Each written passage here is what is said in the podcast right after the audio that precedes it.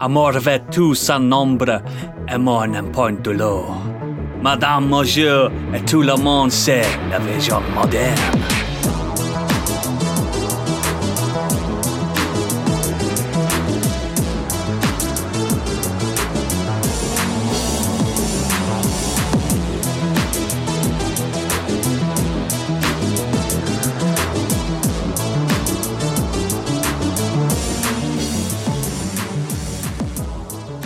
Hello and welcome to the show and our first episode of Love Month J'adore. My name is Oodles and love is a battlefield. Joining me today, just wrap your legs around these velvet rims and strap your hands across my engines, it's Gadget. Oh yeah, excellent reference, love that song. It's alright. The way to her heart is this, I think. Give her two in the pink and one in the stink, it's Candy. Bonjour. They call that the shocker. I think he's cute. I know he's sexy. He's got the looks that drive the girls wild. It's Stig. I love you. If you want his body and you think he's sexy, come on, sugar. Let him know. It's Biggie.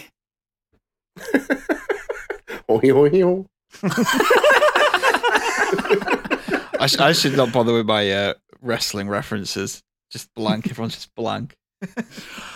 It is Love Month, but before we get into the show, please consider becoming one of our sexy and incredibly cool patrons to help us divide and conquer the podcasting world. Details are in our show notes, but mainly check out our website, modernescapism.co.uk, for more exquisite content and links to everything we do. Check out our YouTube too, and don't forget to review the show. Also, Too Faff Too Curious is back. It's back in your ears. Oh yeah. We've also got Last of Us spoiler series kicking off as well. Deep Dive Lounge is back. Everything's back. This is it. And we do this because we love you. And remember, if you want to listen to Too Faff Too Curious, you do need to be a patron. It is a patron exclusive. Absolutely. And it's worth it. Yeah, and you can listen to me have a rant about it right. Yeah. Oh! Fuck off. He came back with the power of family.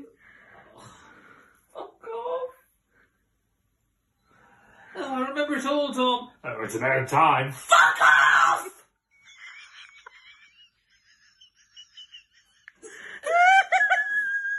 Oh my god, if you fucking submitted this, in year 4 creative writing, your teacher would slap you.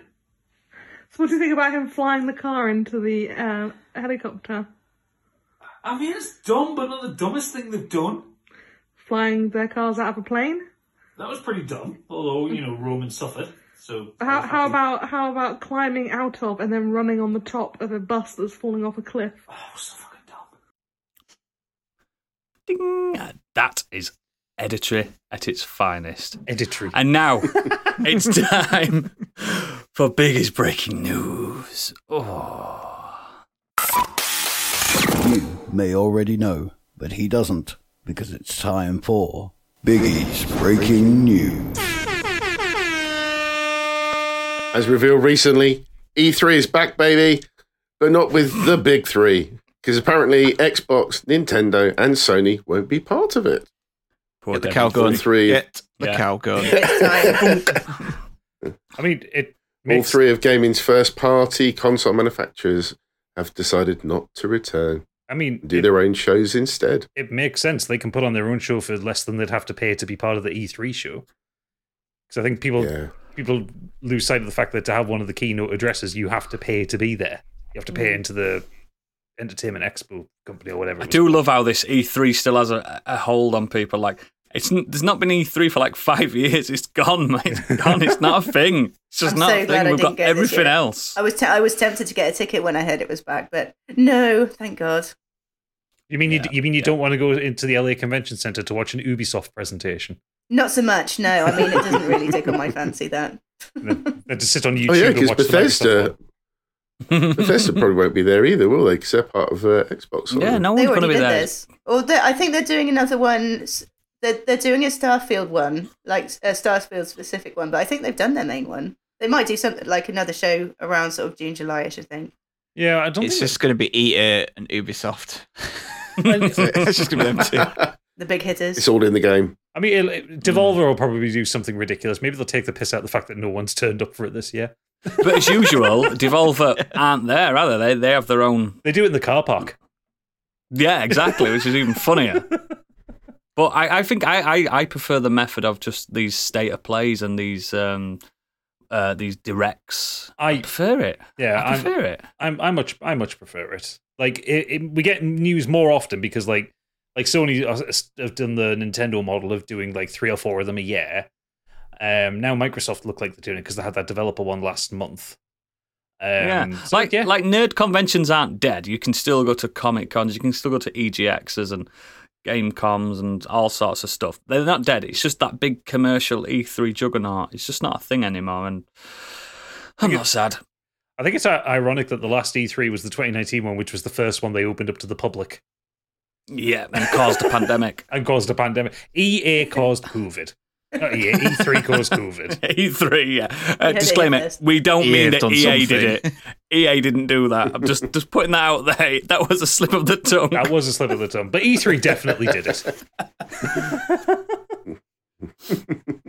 it. Next up, thanks to the success of The Last of Us TV show, Sony have gone all out on their next one. That's right, Twisted Metal, the TV show you've asked for. Look, filming on the series finished last year, but it's now in post-production, and it stars Anthony Mackie, Samoa Joe, and Wilson Arnett providing some of the voices. We've known the adaptation has been around. It seems like it's only a matter of months away. I'll probably hear more about it later in the year. We can't moan about this anymore. We can't moan about this anymore because look what The Last of Us has done. Sure, but who's asking for a Twisted Metal TV show? Of course we can mourn about it because... There's been a Twisted Metal game since the PS3. Twisted Metal Black's really good. It's good, but there hasn't been a game since the PS3 is what I'm saying. Such a weird IP to choose. Out of anything they could have cheap. Out, like Killzone. They're probably just grabbing at anything now. There's going to be a bum fight for all the IPs that are left after the success of The Last of Us. Killzone. You heard it. It's not happening. Killzone is not happening. Nobody wants it. They can't even give it away. I want it. Hence, it will happen. Well, you direct it then. I was saying, why don't you get the funding out there, Biggie? Yeah, you can use the Patreon fund. Yeah, you can use it to cast it, star in it, fucking script work. You can do the whole thing. Oh, I can do that. Later on, you'll probably think I can't. Biggie is John Killzone. John Killzone, yeah. Taking it to the Hellcast. That's his surname, Killzone. That is his name, isn't it? Do you know what's quite funny is that in a time gone by, that would have been like what they would have done. They would have made the character like called him John Killzone in like the early 2000s. Oh yeah, absolutely. I always thought Master Chief were called John Halo for a long time. Steve Halo, actually. Steve. Trent Killzone is Killzone. Next up, EA's Motive Studio is apparently interested in exploring Dead Space some more, presumably with either a remake of Dead Space 2 or a new Nightmare entirely. Speaking to GQ, Senior and Creative Director Phil Ducharme and Roman Campos-Oriola, were asked whether they had ideas for the future, to which Ducharme responded, "For sure, it's a hope that we have. There's interest on my side, and I think on Roman's side, you can see his smile here, in exploring Dead Space more. There are ideas, that's for sure." So I think it's going to happen based on the success of the game, I think. Absolutely. I mean, I'll go into it a little bit in the Nexus, but I've been playing more of it, and it's fucking brilliant. If they did a remake of Dead Space 2 and then did a good Dead Space 3, I'd be all in for that. I'd rather them do a different take, a different part of that universe. I was just going to say this. Are we getting into a bit of a malaise of just wanting and getting remakes now? Yeah, because let's just have new games in that. Because they know they sell, don't they? They know they remakes do, sell. God of War was like they took a concept and made something new out of it. Do that. I'd prefer that. Yeah. I think I'm not going to say that Dead Space is bad or anything, and the new Resident Evil looks great. And you can't go wrong with Resident Evil 2 and 3 were great remakes. Like, but those games now, like Resident Evil, look like shit. So but you've got to remember as well. Sense, but I can play Dead Space on the PlayStation if I want. Yeah, with the Resident Evil 2 and 3 remakes, they were doing that in tandem of Resident Evil 8 and Seven and stuff like that. You know what I mean? They were still focusing on a brand new story. So it's, yeah, that RE engine had a lot of breadth to it, didn't it? Had a lot of, you could mold it and stuff like that. So I think they could definitely do things to adapt Dead Space 2, because Dead Space 2 is very linear and very actiony. Like if they did a lot, it's the best one. No, it is the best one. I'm not saying it's a bad game in any way, shape, or form. But the they could do a lot of the stuff that they've done with the remake that they've just put out, and like make it a bit more of a exploration game rather than just like a straight line from start to end. But they could also, like say, take Dead Space 3 and actually make the game maybe that Visceral wanted to make in the first place, or not do the stupid multiplayer shit, or the building your own weapons, or the microtransactions, or any of that bullshit. Or if they want them to, if they want to keep the co-op, make it fucking work. Because me and Stig had a hell of a time staying connected to each other when we were playing it. Frustrating to watch. I literally got kicked out of the game in the middle of the last boss. You did. I was like, no! It's like, at least let me see the end of the game. I want them to do a Dead Space Metroidvania, please. Atmospheric. 2D. Oh, maybe not 2D. But the thing is, this version of Dead Space that they Motive have just released is very Metroidvania. It's very £69.99 as well, so it'll come down. Yeah, it better do. Next. Further news from Ubisoft: 40 staff staged a strike in Paris at the development studio, around 15% of their workforce. And they downed their tools last Friday following calls by unions for workers to take action. Staff held a meeting in the cafeteria where the company builds games around the Ghost Recon and Just Dance series. According to a worker who was present, the discussion included talk on the current troubled state of Ubisoft, the pressures of crunch, and plans for future strike action. Good luck, comrades. Good luck. I mean, the French know how to strike. Mm-hmm. We said that last time, didn't we? Well known for it. Mm-hmm. Strikes are pretty popular these days. I just wish them good luck, and I hope it goes well. Yeah, massively. And also, fuck Yves Guillemot. Oh God! Oh yeah. Sacre bleu. So, seeing as the reason for these strikes came out because he blamed the staff and the company for not doing enough good work. Yeah. Next. Speaking of more issues, EA and Respawn have quietly cancelled a single-player game in the Apex Titanfall universe, according to some people. EA will try to find new positions for the 50 people who are on the team, but will lay off those who can't be placed.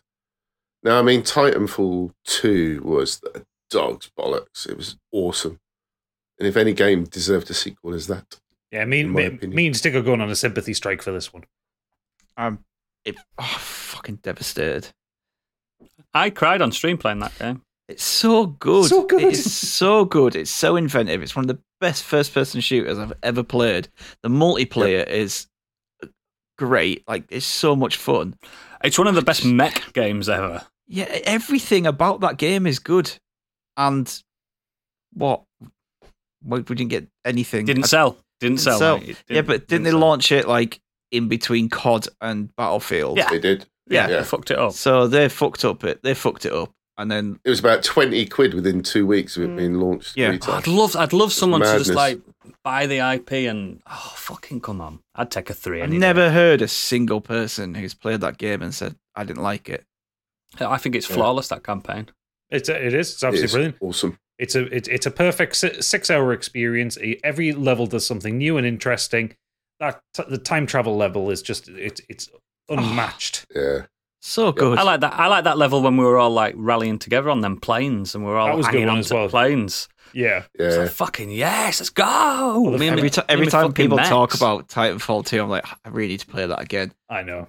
I've got too much other stuff to play. You can beat it in an evening though. That's the fucking glory of it. Yeah, I could beat it on Sunday, couldn't I? It's on Game Pass as well, so it's easy just to install on your Xbox and play at 60 frames a second. Oh, perfect. Yeah, I played the first one and I was just a bit lukewarm with it, so I just never went back to the second one. First one doesn't have a campaign, does it? Experience. No, it's just multiplayer. No. You'd love it, Candy. It's so good. It's so good. Candy, that stream I did of it, I did the full game, didn't I? I think it was fourth. I do remember sessions, the crying, something like that. I think, yeah. And I were crying at the end. And I remember Gadget screen grabbing it and look at this guy crying over robots. But I want a bathing proper. So sad. So good. BT is the best boy. He's the best robot. Oh. The best mech. You'll cry, Candy. I always cry. Best. Next. Next up, Final Fantasy VII DLC is coming to, yes, Power Wash Simulator, because you've asked for it. The Midgar Special Pack will include the hardy Daytona Cloud's motorbike from the iconic Cityscape sequence, as well as Tifa's Bar, Seventh Heaven, and Guard Scorpion, the first boss encountered in the game. I mean, what? Sure, why not? Who comes up with these ideas? I am more on that later. Oh, God. People love Power Wash Simulator. People love it. It's just one of those cozy games, isn't it? You just crack on. But like, I feel like if more I spent time doing that later, trust me. More fun than a real power washer. More on that later. Next. Next up, Sony has issued a statement in response to a report that it had internally decided to cut its PlayStation VR 2 shipment forecast due to lower than expected pre-order sales. In a comment to Eurogamer, Sony pointed out, "We've not cut PlayStation VR 2 production numbers, and we are seeing enthusiasm from PlayStation fans for the up-and-coming launch." Where? Which includes more than 30 titles, such as Gran Turismo 7, Horizon Call of the Mountain, Resident Evil Village, and the yet-to-be-announced Killzone VR mode. Oh, Killzone VR. Someone's buying it. Someone's buying it. I mean, it's... Not all of that is true. It's a 500 and something pound headset. Who the fuck wants this? Yeah. I mean... Wales. The thing is, I'm looking at the launch games. This is that there's 30 launch games, right? I can count 1, 2, 3, 4, 5, 6. Over 20 of them are already out on the fucking Quest.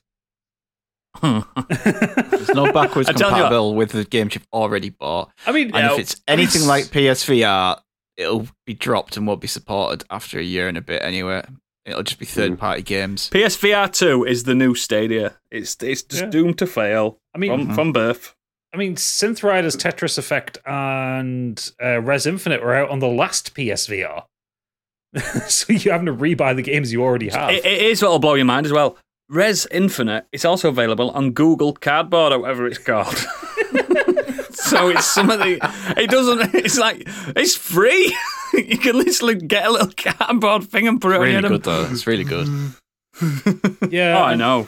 And, like... Yeah, just a lot of these games are also just experiences. Stupid. Like, stupid bloody Sony being stupid. Yeah. It's just, there's no reason to get this at launch. Like, there's... Buy our peripheral. It's cost more than the console. Idiots. Absolute fucking idiots. If they turned around and said, actually, guys, you don't need a PS5 to play this, people would be like, oh. Like you could have got away with if they'd have got something said you don't need a PS5, but if you do have one, it'll enhance your because the power of the PlayStation 5. You'd have gone, all right, 500 and odd quid, yeah, absolutely. Yeah, we'll add to the experience. Like I think that's with PCs as well, isn't it? Like if you plug it in, if you plug the Quest into the PC, you can run PSVR and it just becomes a headset. Like it doesn't use any of the internal stuff. It just becomes it becomes like your headset, Stig.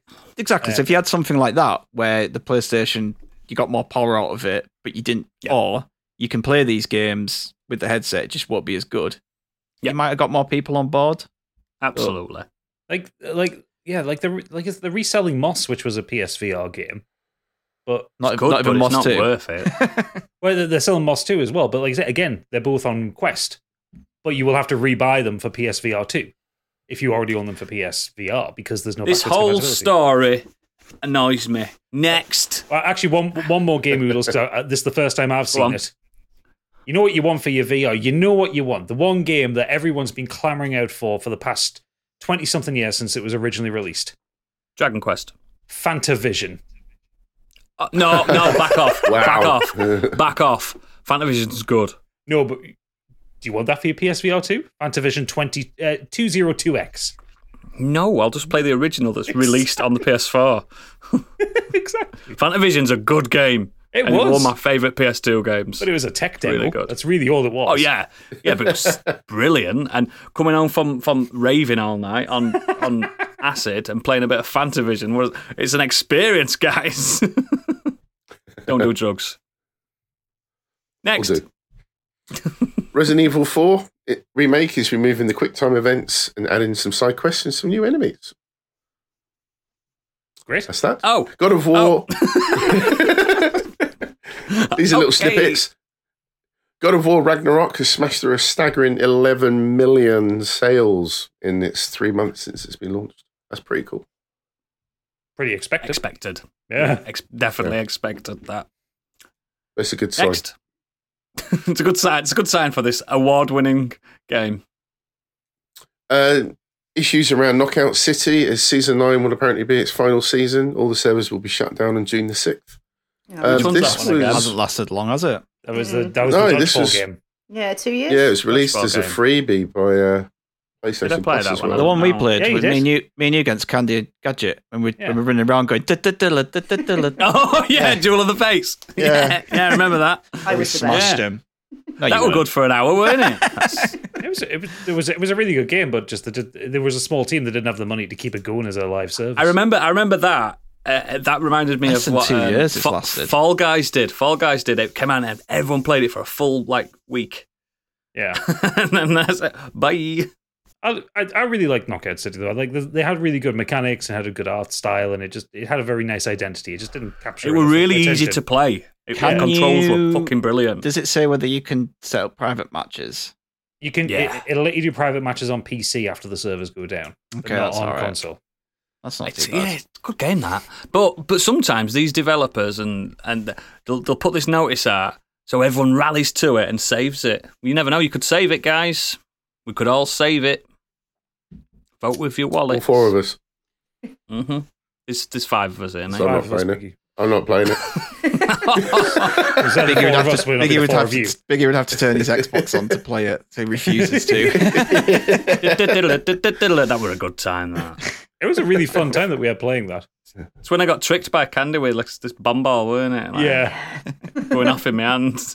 Yeah, she throws the ball at you, you catch it like, ha-ha, boom!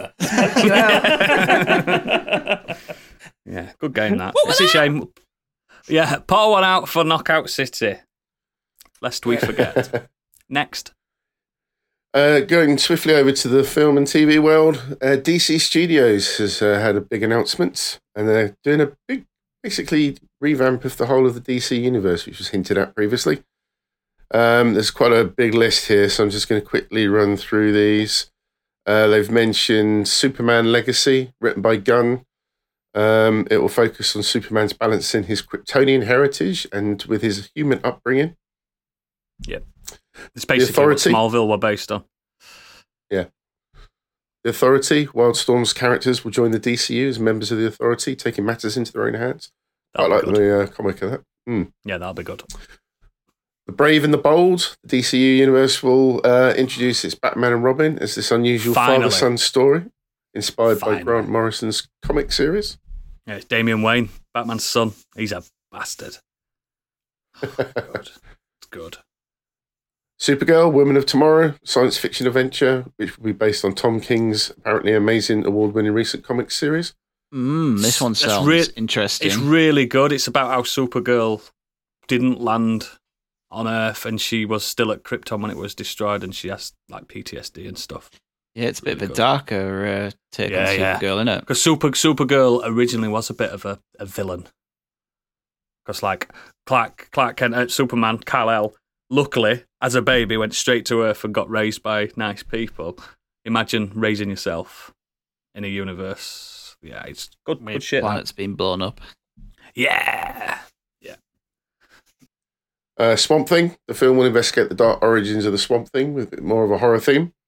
Swamp Thing's always good. If you like Lovecraft and stuff like that, get into Swamp Thing. Some announced TV series. Creature Commandos, a 7-episode animated show. Waller, which will re-star Viola Davis. The series features Team Peacekeeper and be written by Crystal Henry from The Watchmen and Jeremy Carver from Supernatural. That's good. That's a good team. Well up for more of those lot after Peacemaker. Yeah, Peacemaker's really good. Lanterns, the enormous TV event series, will follow intergalactic cops John Stewart and Hal Jordan as they uncover. I've been waiting for this for years, mate. Do you know that Green Lantern film? I'm a fan of Green Lantern. Yeah. Oh, that Green Lantern film destroyed my soul. but Green Lantern is one of the best. I enjoyed watching it, but it's a rubbish movie. It's one of the best DC IPs, I think, Green Lantern. The fact that he described this as a true detective-style show gets me most intrigued. Green Lantern. But that's what they are. The space cops have got their own quadrants. Yeah, I know, but it's just kind of, when you think of True Detective, grounded, backwater America, like detective series. Having an argument in a fucking, in a spaceship about like, oh God, it's got, I think it'd be good, me. And Hal Jordan and John Stewart, oh my God, let's go. Let's go. Paradise Lost, which would be a kind of Game of Thrones style series set in Themyscira, I think it is, home of the Amazons, and birthplace of Wonder Woman. The drama focuses on the genesis and political intrigue of an island of all women. Horror. That has the potential to either be absolutely brilliant or the worst thing ever made. Or cancelled. But also, spoiler alert, Themyscira is not all women at some point, so that's probably going to be the political intrigue. Like, men have arrived. Oh no, men. I mean, that's how they started off Wonder Woman, wasn't it? It was like, a man has arrived. Yeah, but this time, men, not just man, men. Oh, it's God. Yeah, they'll sort those women out. Men are the bad guys in it. I know. Rightly so. Do you, though? That's the thing, do you? Other projects are still planned with Shazam, Fury of the Gods, The Flash having a reboot, Blue Beetle, Aquaman the Lost Kingdom, Peacemaker Season 2, Joker, Folie à Dieu. Yeah, second one. The Batman 2, not connected to any of the other Batman movies previously mentioned. Gotham Knights. Called them Elseworlds, didn't he? Did he? Yeah, he said anything outside of the DCU will be just known as Elseworlds. That makes sense, so they can have their own continuities and stuff. The weird one is just, I know he had to kind of big up and talk up the four films that are coming out that were kind of the Snyderverse. Let's call it the Snyderverse. It's the easiest thing to call it by, isn't it? So they were the four films left in the Snyderverse, and the way he made it sound was that might be keeping some of them on, but I just don't see it. I definitely can't see them keeping on the Flash. No, Aquaman's already said he's not doing any more, so. Maybe it's Blue Beetle, because after his tweets, I don't think they want to keep Zachary Levi on either. The thing is, right, they've got Shazam and Black Adam, basically that's like Batman and the Joker, and they're not even connected in any way, shape, or form. It's that's such what a people weird were saying. Thing. Was just like, how could you have Shazam and Black Adam in your universe and not have them interact? It's like weird. It's just weird. Oh, because The Rock didn't want to be second fiddle, so. Well, I'm sorry, Black Adam's a bad character in the comics as well as a bad film. I think that those will just come and go, and then James Gunn's like, right, this is the start. Start again. The thing is, right, we had to do this because it's already been made. in DC World Universe, they've got the Flash, and you've got the Flashpoint Paradox that can reset everything. Trust me, anything that's done similar to how Marvel can reset stuff. They can reset stuff in this. I mean, they've got to do really click of the finger. It's literally just we're starting again. None of that's connected. Forget about it. If you want to follow our new trajectory and our new fears, start here. Don't worry about them. I just find it fascinating that I live in a world where all my favourite old characters are coming into fit, and I'm not rushing out to cinemas to see them because I know the shit. Like me, 20 years ago, someone saying the Black Adam film's out, I'd have been like, what? I'm away. And I'd have gone, but now I'm just like, no. And the best thing to come of it was a proper Z-list in Peacemaker. Yeah. Peacemaker's really good. Yeah. Such a shame. Last few snippets. Amazon are developing, as mentioned before, the Tomb Raider movies, but they're also creating a universe around games and a TV series. The corporate giant is reportedly looking to turn the adventures of Lara Croft into a connected storytelling universe in the lines of the MCU. What? Everyone wants. It's what everyone wants, isn't it? With who? Everyone's been clamouring for. Surely it'd have to be within the same studio of Tomb Raider. Which right. What now? Who owns Tomb Raider now? Question for you all. Crystal Dynamics. Right. Question for you all. Name any other character from the Tomb Raider franchise. The butler. I want to know about the butler's adventures in the What's in his the name? Cupboard. David Mr. Butler. No. Steve the butler. No. Alfred. No. Jones. No. Jeeves. Oodles. No, that's what I mean. I don't know what it is because no one fucking cares about anyone other than Lara Croft. I think there was a character in the newer ones called Jonah. That's all I know. That is it. It's fucking stupid. Connected Tomb Raider universe. No one asked for it. Absolutely, I'll take a season of it. You know what I mean? But a connected universe of Tomb Raider. Who's going to turn up? Raziel and Kane from fucking Soul Reaver because they're Crystal Dynamics fucking properties. What's going to happen next? Gex is turning up. Yeah, Gex is turning up. Blood Omen, Legacy of Kane. Yeah. Fucking stupid. Product, stupid. Snowblind, whatever that is. Just looking on their website now. Deus Ex. That's not Crystal Dynamics. Yeah, Deus Ex. It was it? No, it was. Published by Eidos, but it wasn't Crystal Dynamics. Yeah, it's not Crystal Dynamics, is it? Yeah, that's true. Ion Storm made Deus Ex. Ion Storm. Yeah. Oh, yes. Yeah, so, generally, how do they do this unless they're scanned? After one movie where they introduce a load of characters and then just do 1,000 spin-offs. There'll be one episode where Lara's like on an island still and she goes to sleep and she hears this, "Hey, sexy lady, this Gex, little Gex lizard," and he turns up in his tuxedo. "You're really hot, baby." Perfect Dark. Yeah. That's probably the only thing that I could see you could link with. Lara Croft versus Joanna Dark. I'd watch that, actually. That's literally the only thing I can think of, actually... Like would link well. I mean, you could probably do Soul Reaver and that somehow if you do a bit of weird supernatural stuff. You what? Lara wakes up in Nosgoth. Well, you know what I mean. They just make some kind of. You know, Tomb Raider's always had weird shit going on in it. Oh, it has. Yeah, but this makes no fucking sense. Oh, a dragon in the second one. It's got a big like in the first one. Yeah, it's got a lot. A Lost Kingdom in the first one. Oh, a strange thing to discover today. That's the first time I've heard of that, and that's blown my mind. The Tomb Raider Extended Universe is so funny. So funny. I love Tomb Raider, and I love Lara Croft as a character, but fuck me, no one knows what her mates are called. Next up, Bad Boys 4. Yes, 4 is in the works with an aging Will Smith and Martin Lawrence returning. I can see why. The second one, the third one did quite well. At least we know Will Smith doesn't pull his punches. Hey, do you know the funniest thing about this was like there's a video of him getting in his car and everything. It's like he goes, "Guess where I'm going today?" It's like, "Follow me," and he's like driving in his car and then he pulls up outside Martin Lawrence's house. That's right, I'm here. It's like Bad Boys. Apart from the fact that the YouTube thumbnail had them both together in the thumbnail, so it gave, so he's giving this big kind of like, "Guess where I'm going," and bigging it up. It's like you literally spoiled it with the thumbnail. Like everyone knew what it was. Will Smith a boomer now?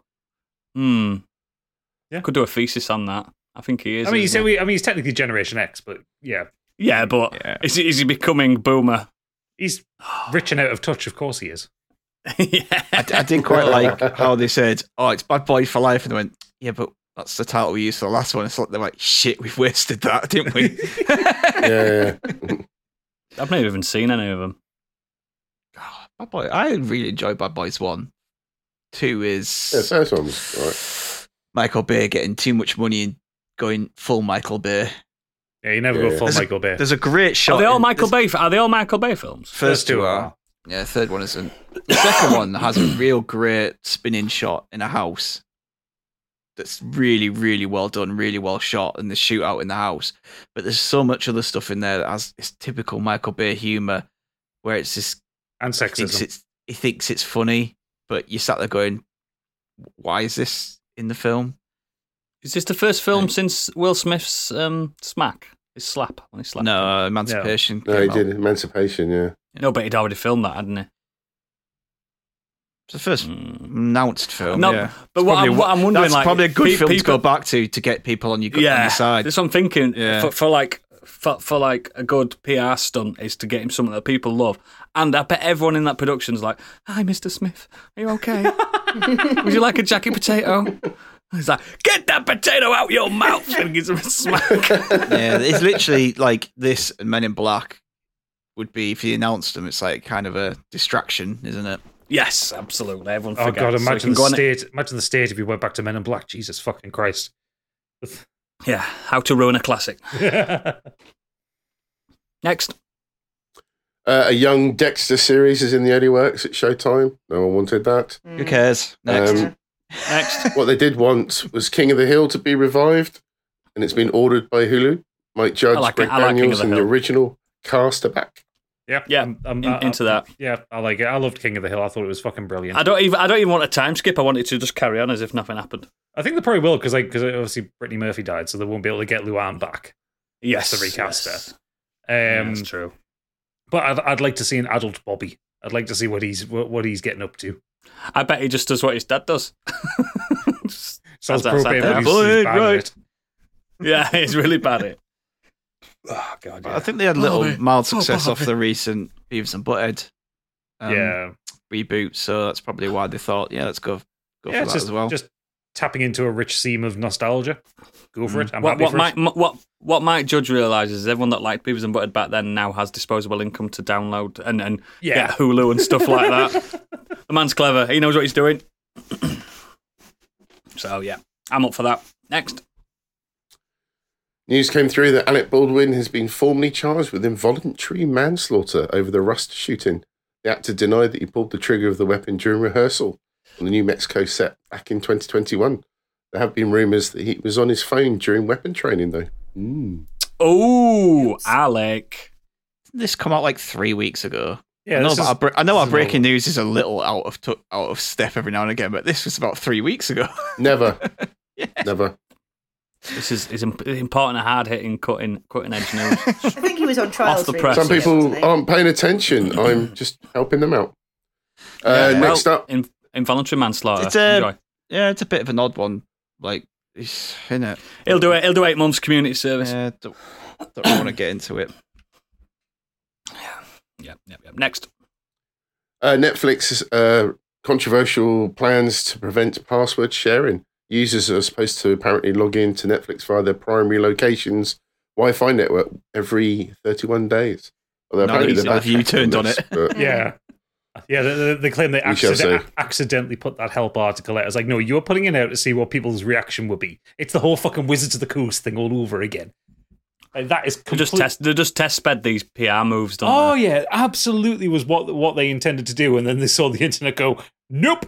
And they went, ooh. It's like with this Bad Boys 4. If people have gone, we don't want that, blah, blah, they'll have gone, it's not happening, really. You know what I mean? It's the same with anything nowadays. They can just test it on internet. It's very clever. It's a good marketing tactic. So I kind of get why Netflix would want to take away password sharing, because in their mind they think, well, if we take it away from these 5 people who are sharing this account, they'll then sign up for Netflix. That's not going to happen. Nope. That's not going to happen, because now you have a lot of other services offering just as good TV and shows who are allowing you to share passwords and bringing out good content. So people just go, "No, I'm good. Netflix. I'm not going to bother." You know what I think this will do? This will help Dodgy Dave with his Fire Stick selling business that he's got. It's going to make him more money, because people are going to go, right, I've heard about this Fire Stick. There's no people that don't hear about these things, like these 60-year-old people or 50, 60-year-old people that are just like, I've heard about these Fire Sticks, so we get one of these, because Netflix, we can't do all the stuff that we used to do, and you get everything on one package, and Dodgy Dave's telling them it's legal. Don't worry, it's legal. Do you know what I mean? I think there's going to be an influx of that, in my opinion. The thing is, what Netflix should have done is, rather than treating people who are password sharing like pirates, which is what they're doing, they're treating like people stealing from them. They should have just done what like Spotify does or what Apple do, where just do a fucking family, just do a family tier, like £2 extra a month, share it between 5 people.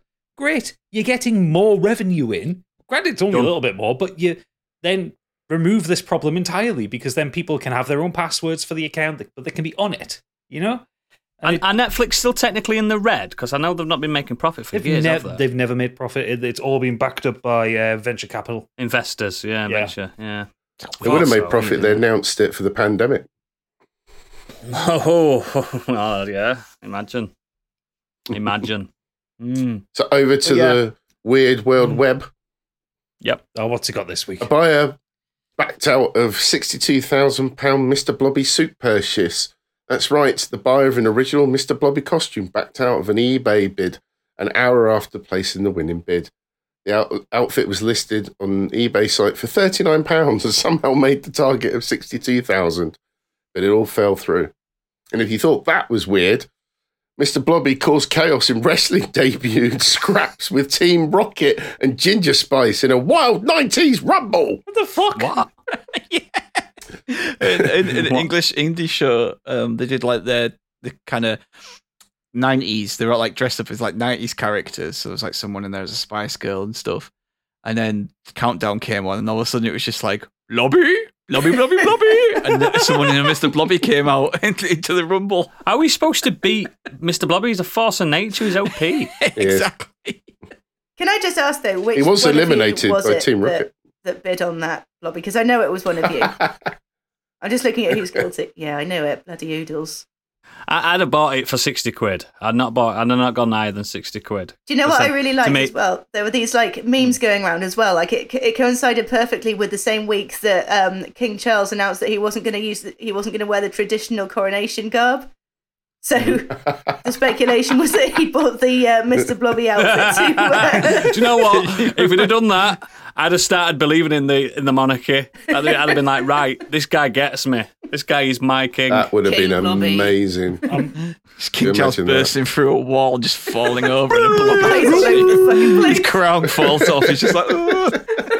Just remember how problematic Blobby was, though, grabbing Camilla's boobs and stuff. He were an horrible misogynist with Blobby. He used to grab women's asses and stuff. He's got the same size fingers. She used to smack him, and then there were a kid Blobby as well, little baby Blobby. And used to throw him about. Terrible family. I bet that kid's an adult now as well. Did that song get to number one? I'm watching this clip of Mr. Blobby in the ring. It's fucking hilarious because the guy in the suit, he obviously can't see anything, so he's just standing there with his arms out as the other wrestlers kind of run into his arms. I always miss all the good shit. As if this were on and no one told me. I miss the 90s so much. Send you a link later, Oodles. Thank you. You'll be glad to know that's it. Brilliant. Nailed it, mate. Nailed it. So, just a little treat this month. It's only for this month as well. We're introducing Biggie's love letters. For any of you listeners, any of you want Biggie to read out love letters or advice about love or anything love related, just a little cheeky letter. It can be anonymous. It can be anything you want for Biggie to read out after the news every month. Please send them in to all the other channels that we receive, but make sure you put Biggie's love letters on it so we know it's for this. And that's for the rest of Love Month. Are you prepared for this, Biggie? Of course. But like, just if you want to confess your love for someone, but you want to do it anonymously, or you want advice on sexual advances and stuff like that. Also, if you want to stay anonymous, use a really difficult name to pronounce. Yes, absolutely. It doesn't even have to be that difficult. But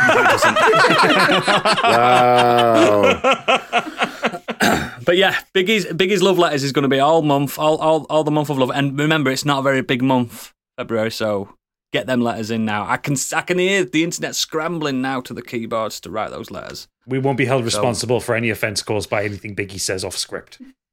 Yes, absolutely, absolutely. So let's get on to the Nexus. Candy.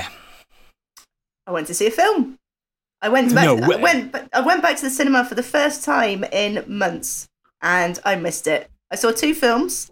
I saw Puss in Boots, which I'll talk about in the green room, but I also went to see Knock at the Cabin, and that is M. Night Shyamalan. Yes. Shyamalan-a-ding-dong. His latest film. That's the title. I can't ever do his name without going Shyamalan Ding Dong. It's just Shyamalan. That's all it is. It's Shyamalan Ding Dong. Shyamalan Ding Dong. M. Night Shyamalan. Man. Anyway. So his latest film, starring Dave Bautista, Big Boy Dave, Rupert Grint, Jonathan Groff, amongst others. And it's based around a gay couple that have taken their daughter to a holiday cabin. At the beginning of the film, the daughter is. Oh, it's too woke already. I can't watch it. I can't watch it. Sick of hearing about gay couples. Disgusting. But yeah, no, lovely. Disclaimer, I'm joking, guys. I feel like sometimes if this is someone's first ever episode and we say this kind of shit, and they're like, oh my God, the bigots. Guys, you don't know me. I mince around everywhere. Trust me. These guys have seen me in real life. Mm. I'm always floating about. More mince than a butcher shop. Absolutely. It's the dressing gowns that get me. The daughter is approached early in the film by David Bautista's character, who tells her that it's important that she and her parents let him and his friends, who are soon to join him, in an apparent home invasion. They give them the ultimatum that the family must decide between them who is to die in order to save the Earth from apocalypse. And this is based on the critically acclaimed horror novel The Cabin at the End of the World by Paul Tremblay, which I haven't actually read. I was about to ask if it is. Mm-hmm. Yeah, I have read it. Yeah, I've read it. It's a sensational concept and good book. Apparently it's brilliant, and I will be downloading it, I think. I went into this quite trepidatiously after Old. Like, I feel like that one cut me deep. Fool me once, Shyamalan. Shame on you. Fool me twice, shame on me. He's fooled me many times. Yeah, I'm going to say Lady in the Water. The Happening. Yeah, The Unhappening. It was good, though. But yeah, no, I actually quite enjoyed this. It's fine. It would have been better, I think, as a short story. And I find myself saying that quite often, but I think if Shyamalan. I think if Shyamalan were to do something like Guillermo del Toro recently did, the Curiosities, like an anthology of short stories, sort of in the style of The Twilight Zone, because I think maybe sometimes this film, like the concept is actually pretty solid, but it's drawn out a little bit too much, and it's sort of outstays. This isn't even his concept either this time. Well, so. Yeah, well neither was Old. Old was based on a comic, I think. Oh, was it? Oh, right. So yeah, I think. But then the ones that Guillermo del Toro did, he didn't write them. They were based on various media. So yeah, I think he produced a lot of them, didn't he? Yeah. So if it was just a curation type thing, I think that would work great. 45 minute episodes. Yeah, I agree with you, mate. Perfect. That's why I liked Dark Mirror. Yeah, but it was okay. It was pretty good. It's quite talky, which I personally don't mind. Obviously, I'm a Kevin Smith fan, so I'm used to talky films. Nothing else happening. Yeah, but. Like I said, it's better than Old. It's an interesting concept, and at some points, I did feel like my heart was beating a little bit faster. It's kind of a thriller, but I wouldn't. It's not scary. It's certainly not a horror like it's advertised. One thing I will mention, though, I was going to say the trailer makes it feel that way. Yeah, it's not a horror by a long shot. One thing that does annoy me with his more recent films, because I didn't notice him doing it in his earlier work, is the camera angles. Like there's so many shots where David Bautista's face is filling up about 80% of the camera, and I get it. It's meant to be like an invasion of your privacy. I can see what it represents, but it is just so in your face, and I mean that absolutely literally and figuratively. He's got a big head as well. He's got a massive fucking great hammy head. Handsome head though. He's got a very handsome head though. It's so wide. Maybe he's been taking lessons from Tom Hooper. Yeah, that's it, innit? some big old face shots on the IMAX. I read that M. Night makes an ill-advised cameo as well. Yeah, he does. He does in all his films. I wouldn't say it's ill-advised. Yeah, it's just a cameo. I can't remember. Yeah, he just isn't very good in it. He's definitely he's in every single one of his films, I think, in some aspect. Yeah, sure he generally does. Yeah, but some are more subtle than others, aren't they? He does. No, he stands out like a sore thumb in every single one of them, mate. The one in Old is bad. Do you remember the one in Signs when he goes to that man in that man's house and it's just M. Night Shyamalan not being very good at acting, saying, "I'm getting out of here. The aliens are coming." Doesn't he stick himself in as an actual character in Lady in the Water? Like he's in quite a lot of the film. Yes. Yeah. Fucking Lady in the Water. What a pile of shite that was. Oh, yeah, it's bad. I'm sensing more misses than hits from Shyamalan. Yeah. 3 good films. No, 4 good films, I'd say, in his Sixth Sense, 3. Sixth Sense, Unbreakable, and Split. Split was good. No, Signs, Sixth Sense, and Unbreakable. Sixth Sense and The Village. No, Unbreakable's the best one. Unbreakable's really good. I like The Village. Yeah, 4. Unbreakable's excellent. He's got them films, though, you can only watch once. Yeah. That's the problem. It relies too much on a twist. And actually, there isn't a huge twist in this one, really. I mean, the kind Sixth Sense is his best film. If you've seen that, and that's all you have seen, and that'll do. Yeah. But this one's fine. You don't need to rush out to the cinema to see it. You wouldn't miss anything by watching it when it's streaming. But at the same time, I hadn't read any reviews of it. And I read reviews when I got back, and it's so divisive. Like I expect, probably a lot of his films are. But I've seen some 8 out of 10s. And I've seen 8s and 9s, and I've seen 3 out of 10s. Yeah. So I went to see it with Acid Pearl, and we chatted about it afterwards. And what snack did you get? What's that? What snack did you get? I had a pick and mix. This just shows how interesting that film must be if I'm asking what snacks you've got. I had pick and mix, and I had flying saucers, and I had jelly babies in it, and a couple of chocolate raisins. Nice. And some fizzy cola bottles, the really fizzy ones that kind of your tongue into a little bit. Good selection. Yeah, you've done well there, mate. You've done really well. 10 out of 10 for your pick. And then an icy to drink. Yeah. Oh, yeah. You're going to get an icy. Oh, yeah. And then you didn't sleep that night because you had a sugar high. Nope. But I was chatting to Acid Pearl afterwards, and I enjoyed it. She didn't. It wasn't for her. So just like the reviews, you're gonna like it. You're gonna be warm to it, or you'll probably just hate it. But I can't see that. Absolutely screams. It screams Netflix Saturday afternoon. Oh, guaranteed. Yes, absolutely. Yeah. Cool. A knock at the cabin. Oh, knock at the cabin. Oh, cabin in the knock.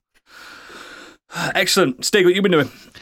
I also watched a film that is very divisive. So I watched Babylon this week.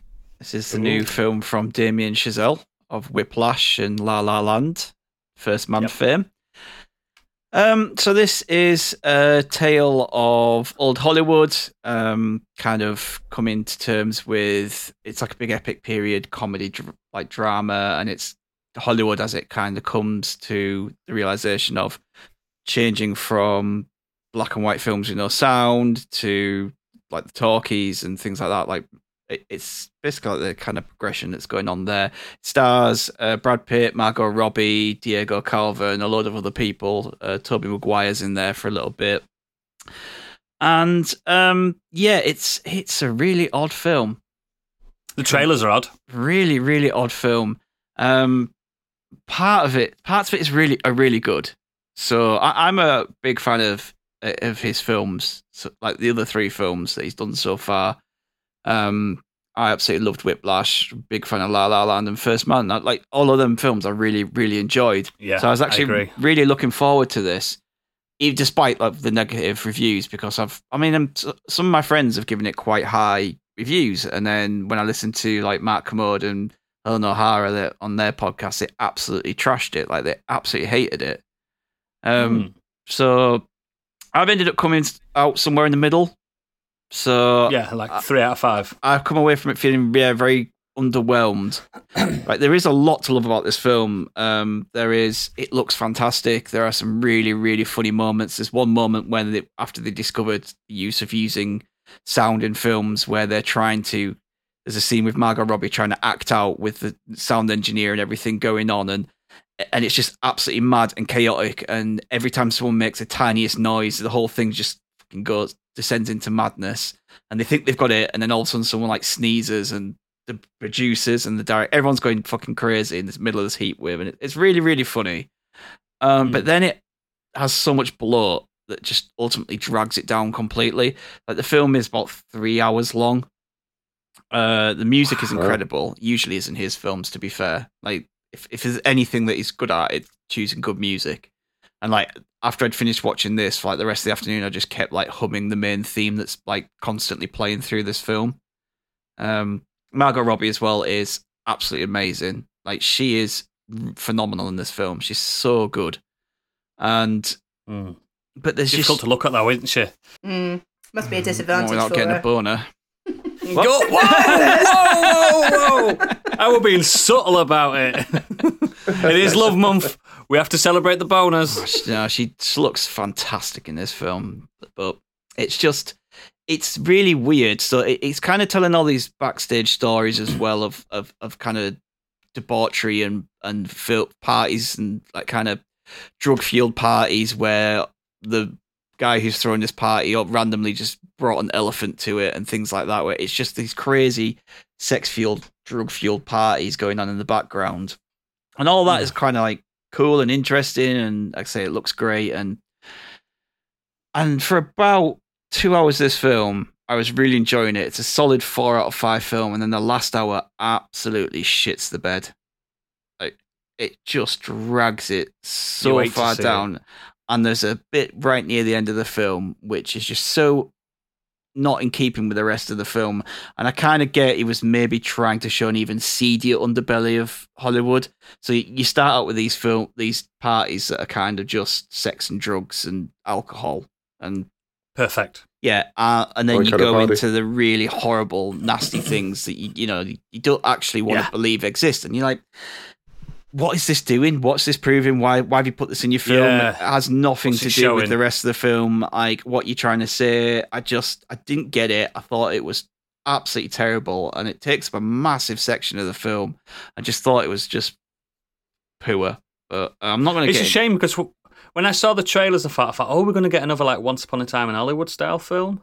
It could have been. I generally, for the first 2 hours, I think it's that kind of film because it does. I love that film. It does meander a bit, but you do kind of just get pulled along with the characters, especially Margot Robbie. Brad Pitt's pretty good in it. They were both in that as well, so I thought that's where the similarities. Yeah, you know what I mean. But it's a shame. Like I really did quite like enjoying watching her character go from literally nothing to being like a Hollywood star. Like She fakes her way into a party, pretending to be someone famous, and oh, hang on, my Guinness is here. Wait, can I get one? Yeah, so she fakes her way into this party, and then she makes a name for herself. Like she just happens to get picked for a part because they needed a woman for this part in this film, and she's just really good and a really good actress, and she builds herself up, and it's really interesting and quite cool. Yeah, and then it just, I don't know what it was trying to do in the last hour, and it really ruined it for me. So it's one of those films that would have been better served if it had a bit of editing in the massively, department. Absolutely massive. You can't edit some of these directors, though. They don't allow it. Yeah, I just, because I've been looking through like the featured user reviews on IMDb, the ones that you can usually trust. And basically everyone's saying much the same at like two-thirds of the film is fucking brilliant, but the last hour drags. Yep.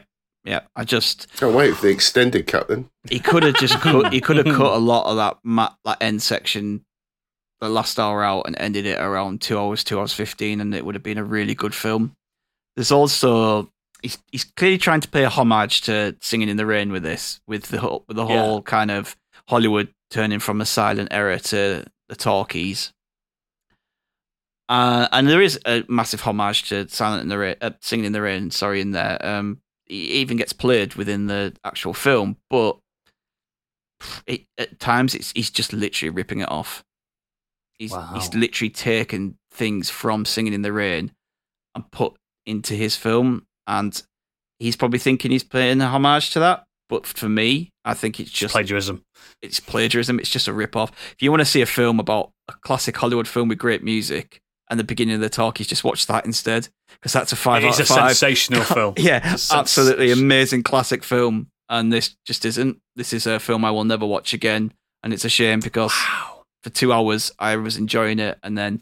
There you go. There you go, Hollywood. That's your review. Excellent, excellent, excellent. I'll go next. I was gifted this week from the lovely people at Square Enix a gift, a game code, a gift I didn't know I wanted, but now I need forever.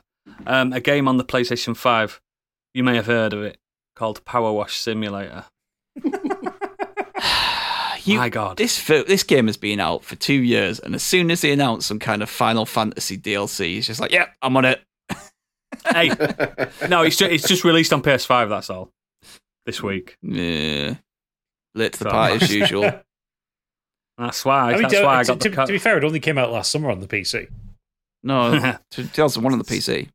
That's X Game Pass last year. Mm-hmm. But yes, I don't have those machines, so it came out on my machine, my ugly, ugly machine, and they reached out to me, those lovely, lovely people at Square Enix. I've got to say that. I don't have to review this. I was not part of the acceptance of the code. I can just say whatever I want. I went in to this. It sets you, if you don't know what it is, Power Wash Simulator. You are a power wash operator. A power wash is a big hose that's on a pneumatic.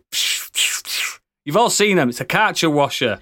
Everyone knows what a power washer is, and I'm explaining this to people. I actually own one in real life. I've done the garden with them, and I do enjoy it. But you start off, you've got to earn your business, like House Flipper, like PC Building Simulator, like all these simulator games that I love. Bus Simulator 2019, one of my favourite games. Lawnmower one as well, don't you? You have to kind of build yourself up. Yeah. Lawnmower one, you start an empire. Same with this. And to start off, you've got to clean your van that you're going to be doing your jobs in. And I thought, whew, that were really fun. It took me 20 minutes to clean that van, though. Fucking hell. And then you get to do someone's back garden. I'm like, whew. I'm telling you, it took me an hour and a half to clean someone's back garden. And then I'm looking, like I was getting some podcasts through and some books finished in my ears. So it wasn't a waste of time, but I was like, hang on. I've just done a shift. Do you know what I mean? And then the next one I ended up on Mars. I cleaned the Mars rover. As you do. As you do. And then I saw in the corner from the extended Tomb Raider universe, Croft Manor. And I decided to clean Lara Croft's mansion from top to bottom. You know how long it took? A day. 5 hours. And I bet you didn't notice any of that time going. No, this game's so fucking good. This is what suits your ADHD. Something like this, something chill and relaxing and efficient. The music's really good as well. For what little I heard it, because I had podcasts on. But please tell me you were chasing him, the butler with the cartridge spray. I was chasing everything, mate. Cleaning the grime off, and then when Biggie mentioned this. Final Fantasy DLC. I've been told on my email that I'm getting that as well. So I'm like, yes.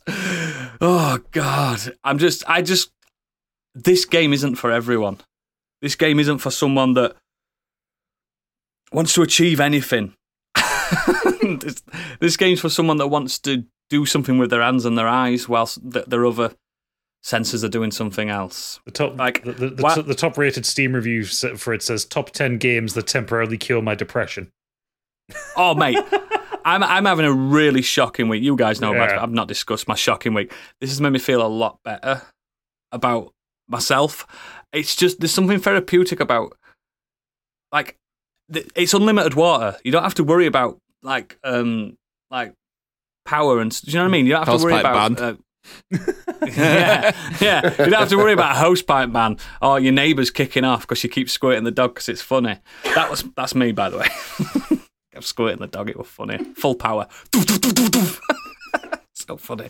But yeah, every time you clean a certain object because it's all like linked into objects in that playground that you're in.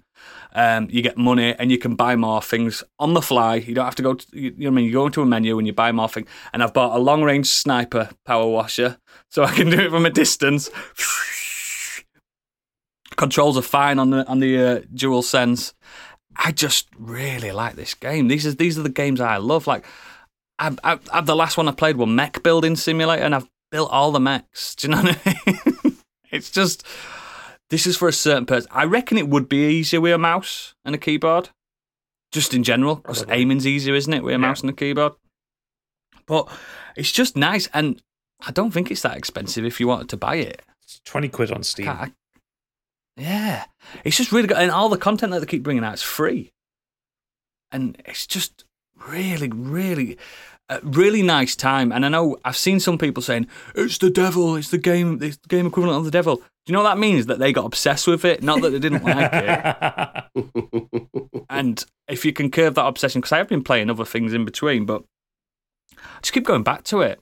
I just really, really like it. I recommend, do you know, it's a Sunday afternoon game for normal people that haven't got issues like I have, yeah, that can play a full weekend on it, but you could stick that in your kids' hands and your kids will play it. I mean, there's no fail screen. You can't die. Nothing can go wrong at all. You could say to your kid, like, let's say, Stig, you're playing it, right? And I've got really far on this. Amelia, Daddy's just going to nip to shops because I've got to go to nip to shop. Will you finish cleaning this garden? You come back and she has made some progress. She cannot fail it. Do you know what I mean? She can literally do your labour for you. It's just, yeah, I really like it. Is that what you actually did with your kids? When I had my dinner, yeah, I got my son to finish some of the things. Yeah, I think it's really good. It's great for all the family. There's nothing offensive about it. And thanks for the code. I appreciate that. Just when I needed it. The good guys at Square Enix. But yeah, Power Wash Simulator. Play it if you can. It's addictive. That's all I'm going to say. It feels like work, though. Like, those games just... It's like work, but you can't clean the Croft Mansion, can you? No, but... Or you can't clean the Mars rover in real life. I have enough cleaning to do at home. Yeah, that's the trouble. I'd spend 2 hours on that and not the 2 hours I really need to spend on my kitchen. The funny thing is, right, I did this, I played this, and I got in the mood for cleaning, so I did a bit of cleaning after it in real life. It made me... Yeah, but I'm a clean freak, so I'm always in the mood for cleaning. Yeah, but this will be perfect for you. If you've cleaned everything, get on this game. No, I need escapism. not do this job. Yeah. How about cleaning my kitchen? It's good. I like it. If you just want to relax, like Gadget, you listen to audiobooks as well. And if you just want to relax, but do something with your hands and your eyes. Oh, it doesn't get in the way of the story you're listening to or anything. It's really good. Fair enough. Yeah. Gadget, what have you been up to? Anything as cool as Power Wash Simulator? No, not quite as cool as that, but just carrying on through Dead Space and Hi-Fi Rush. Dead Space is opened up with some Metroidvania-y stuff, which I'm really enjoying, and some of the changes it's put in have actually scared me. As I've gotten into the game, there has been some really good scares. Some shit. It's got dynamic, like director mode, hasn't it? It has when you go do backtrack and stuff. But I'm talking about just in like kind of the main run of the story. Like there are some. Oh, right. There was an encounter at the end of chapter 7, I think, which doesn't happen in the original game, and I wasn't expecting it, and it got me good. I was like, oh shit! So yeah, bravo on those. I can't wait for this game to be £40. As soon as it's £40, I'm having it, mate. I am having it. You'll fucking love it. Okay. But I'm also. I want to give a shout out to the audio design for that game as well, because I've been using my 3D audio headset from PlayStation, and I've heard everyone says to use that. The voices and stuff you hear as you're playing, it's just whispering, isn't it? Yeah. Yeah, so good. And it were good back then, so it's got to be even better now. Oh, it's superb. It's absolutely superb. And I've been doing some of the side quest stuff, like, which is all new, so like the backtracking and that's nice. Just trying to get stuff unlocked, like get all the unlocks and get all the suits and that and the great stuff. So I'll probably talk about that again when I finish it. I'll hopefully finish it this week, actually, because I'm on chapter 10 now of 12. You'll do it. But the main thing I've been doing, been watching a documentary, because you know I like a bit of a Netflix documentary. You do, and you know I like a bit of a white collar crime documentary. I don't really like true crime stuff. I'm not a middle aged white woman. I don't like the kind of the murdery stuff. You've got XY chromosomes. You're not into it. It's not your thing. Just I'm genetically predisposed not to enjoy stuff. Exactly. But no, I've been me and Pippa watching Madoff, the Monster of Wall Street. Monster of Wall Street. So it's a 4-part limited series documentary about Bernie Madoff. Who, yeah, I know who he is. Oh, yes, who was an American fraudster and the mastermind of the largest Ponzi scheme in history. He stole something in the region of $64.8 billion. Yep. Wow. Probably not in jail there either, is he? No, you know, he went to jail.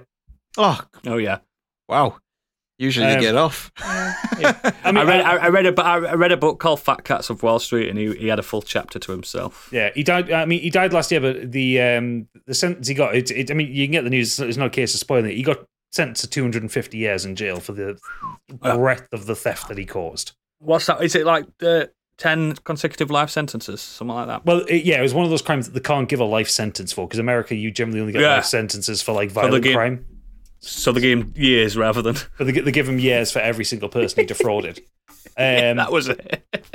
And the documentary is really well done. It's one of those kind of quite slick Netflix ones.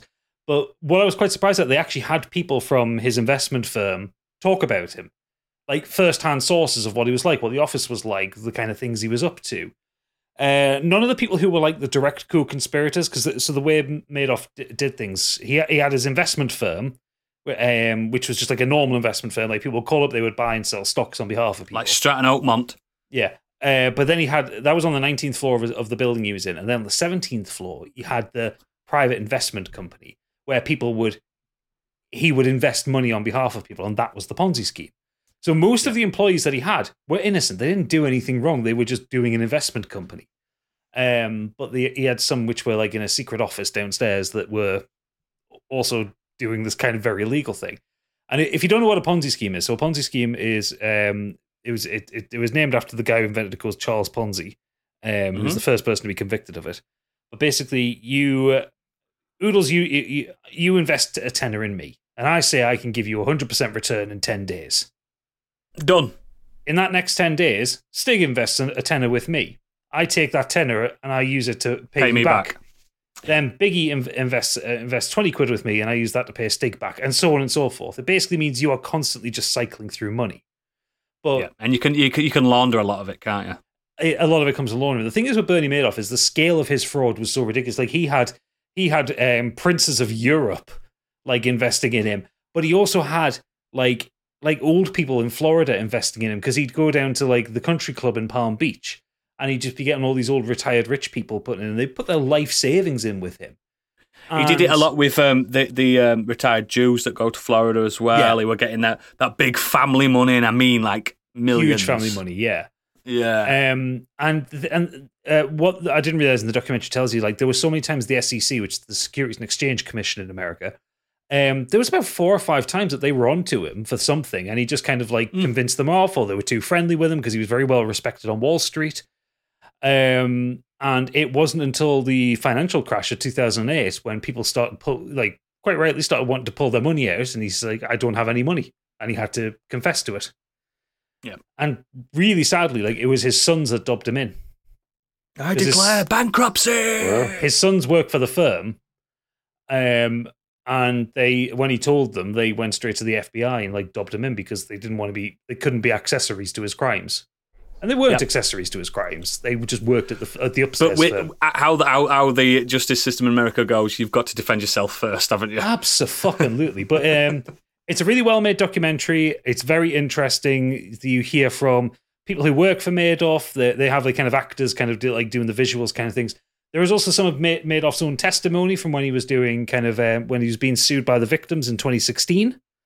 Yeah, I remember it. So you actually get to hear him talk about it, and then you also hear from some of the victims as well. There's a handful of victims that kind of came forward for it.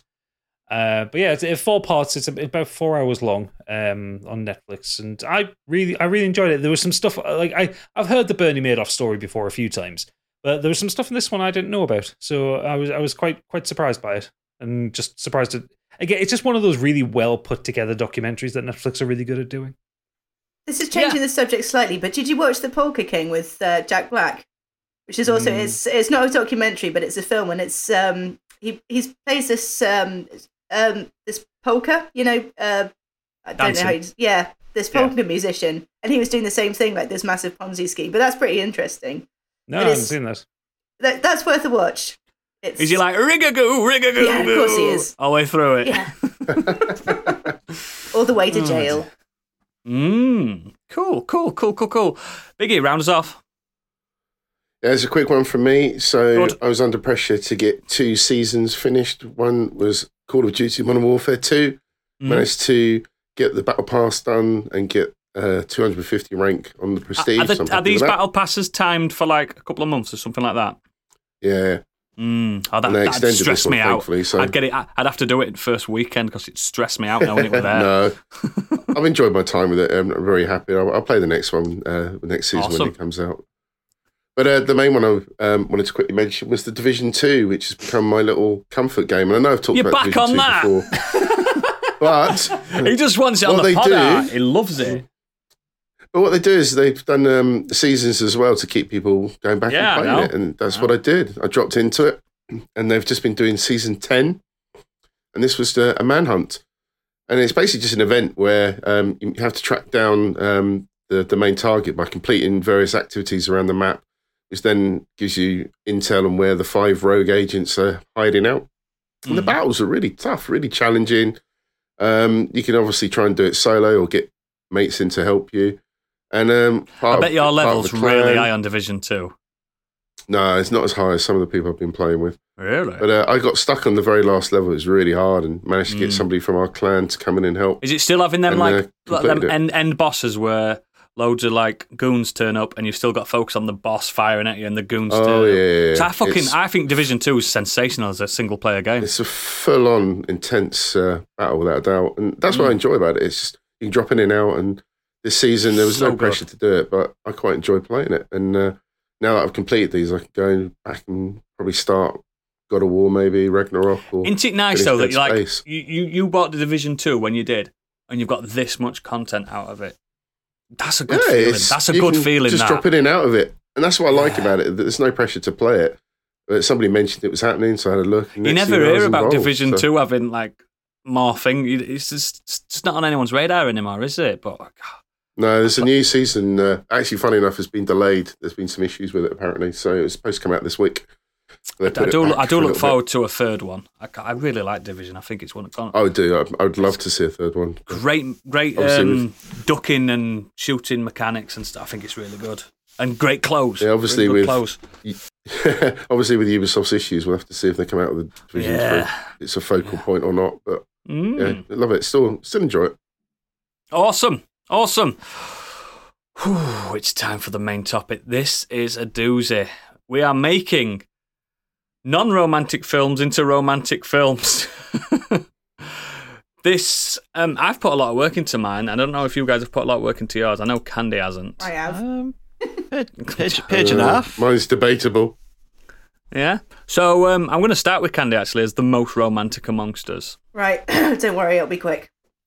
So I'm going to do it in the style of the trailer. Don't worry, it'll be quick. This summer, get ready to get addicted to love in Darrenofsky's latest comedy, Requiem for a Dream Boat. Meet Harry and Tyrone C. Love, 2 city kids down on their luck but high on life. They're ready to do whatever it takes to make the big leagues. But what happens when someone gets a little romance injected into their life? Enter Marion. She just wants to get away from her boss, Big Tim. He's a tough-talking, money-making, booby-grabbing mobster who'll stop at nothing to win Marion's affections. Let's hope she doesn't make an ass of herself. And let's not talk about Harry's crazy mum, Sarah. Did the fridge just talk to her, or is she going crazy? In an electrifying performance from Ellen Burstyn. Sometimes love costs an arm and a leg. Requiem for a Dream Boat. Have just a little taste to the theatre near you. And now I'd just like to hand it over to you, the test audience, and invite you to ask questions about the plot. Requiem for a Dream is quite a harrowing film. Mm-hmm. What differences does this have in relation to Requiem for a Dream Boat? Well, this is obviously a laugh a minute. Requiem for a Dream. Oh, so it's a rom-com. Requiem for a Dream only has 9 or 10 hilarious moments, but this is just you'll be laughing. Oh yeah, laughing your way through it. Laughing your way through it. Is there any standout performances? Well, an electrifying one from Ellen Burstyn, as I said. You'll be you'll be addicted to her performance, and you'll get the chills from her interaction with the fridge. This is terrible. But first of all, Candy, how dare you? That's all. Oh, okay. From the mind that brought us that amazing Jane Austen, like back in time robot. G.I. Jane Austen. G.I. Jane Austen. She makes films for the pun. That's what she does. She does it all for the pun, and sometimes there's no substance. There's no substance to the pun, and I didn't have that much time to get this one prepared, unfortunately. But I don't think sometimes you don't need a full plot. You don't need. You just give them the little snippets of what they need. It speaks for itself, doesn't it? It's a masterpiece. Sounds it. I mean, I probably would see it. That's the thing. I definitely would. With that cast as well. All right then. Leto at his finest. God, you know I'm a big fan. Fucking hell. Biggie, follow actor. That. Oh, it gets worse. The Good, the Bad, and the Ugly, directed by Sergio Leone, starring Clint Eastwood, Lee Van Cleef, and Eli Wallach. During the Civil War, a mercenary and known bigot, Angel Eyes, is interrogating local former Confederate soldiers for stealing a cache of Confederate gold. He's looking for a former soldier called Carson, who knows where it's hidden, kills his boss so that he can try and keep all the gold for himself. In a separate town, Bandit Tuco is rescued from bounty hunters by a lone drifter known as Blondie. Blondie takes Tuco to the local sheriff and claims the bounty.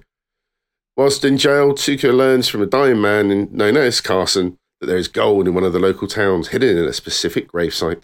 As Tuco is about to be hung, Blondie suddenly shoots the noose from a distance and they ride off together and split the money. This is kind of in that Maverick, Jodie Foster, Mel Gibson kind of style. That's exactly what I had in my head when you were doing it. They repeat this in several towns. Swashbuckling romance. Cue funny montages and they're playing gambling cars, all that kind of stuff. Until they arrive at the same town as where Angel Eyes is staying and where the gravesite is too. Cue the same kind of scam as Angel Eyes is then sent after them by the local sheriff with a bounty, dead or alive. In the next town, after a night of drinking and gambling, the two end up back in their room, and we discover they're a couple. The next day, they hear rumours that someone is looking for them. They end up hiding in a local whore house by dressing up as two women that they tie up and gag. Little do they know that they've taken out the two showgirls that were about to perform instead. Cue the Big Show tune. They end up starting a bar fight and make their escape to the hills where the gravesite is. Angel Eyes catches up with them, and we now have a three-way cockfight with a Mexican standoff. Blondie notices that Angel Eyes is looking at him in a very sexual way and realises that actually he is actually gay. Angel is about to kill them both. Plot twist. When Tuco reveals the location of the gold, he will tell Angel where it is if he spares his life. Blondie then looks angry as he feels betrayed. Cue the staring. Cue the sexy eye looking. Gun aims back and forth at each other. Then all of a sudden, a gun goes off. Angel is down. Tuco's gun never goes off, and he looks confused. We then see a flashback of him back in the room in a drunken sleep, revealing all his secrets whilst drunk, and we see Blondie unloading his gun. Tuco looks on in horror as Blondie then puts a noose around Tuco's head and balances him on a horse. As he rides away with the gold off in the distance, the horse eventually bolts. The noose was actually deliberately left loose, and Tuco is saved, bruised, but left to think about him betraying Blondie for the money instead of love. Oh, mate. The end. That's good. I like that. That's it. That's all I can come up with. No, I like that. I was like, oh, yeah. When's that coming out? It needs funding. Killzone. After Killzone, yeah. That's really good. I like that. I like that a lot. I'll go next. Spoiler alert, because I'm going to go through the full plot of a film by Christopher Nolan. So, get ready. But in my own romantic way. I'm not revealing the title yet.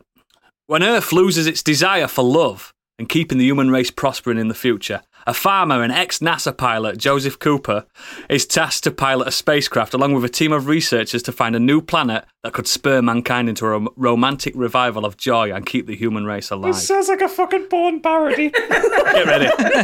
Get ready. The film opens with elderly people talking in like Talking Heads style interviews, discussing how when they were young they did all kind of romantic stuff and being fingered in the cinema and stuff during courtship, then how one day people woke up and the world became ugly and only being able to eat corn made people fat and not horny. Famous Nolan dialogue. Yeah, I used to get fingered in the cinema. Yeah, keep going. Cooper, played by Matthew McConaughey, as Biggie'd call him, or Mahogany, or whatever he called. Remember when he called it that? Mahogany. Mahogany. Yeah, Mahogany. was one of the last people on Earth to father children, Tom and Murph. Every night, Murph explains to Cooper that a ghost is in her room. Cooper also happens to be an ex-party planner and dating expert. Many years ago, and then tasked by NASA, run by Dr. Size of a Tangerine, played by Michael Caine. That's his name in this, Dr. Size of a Tangerine.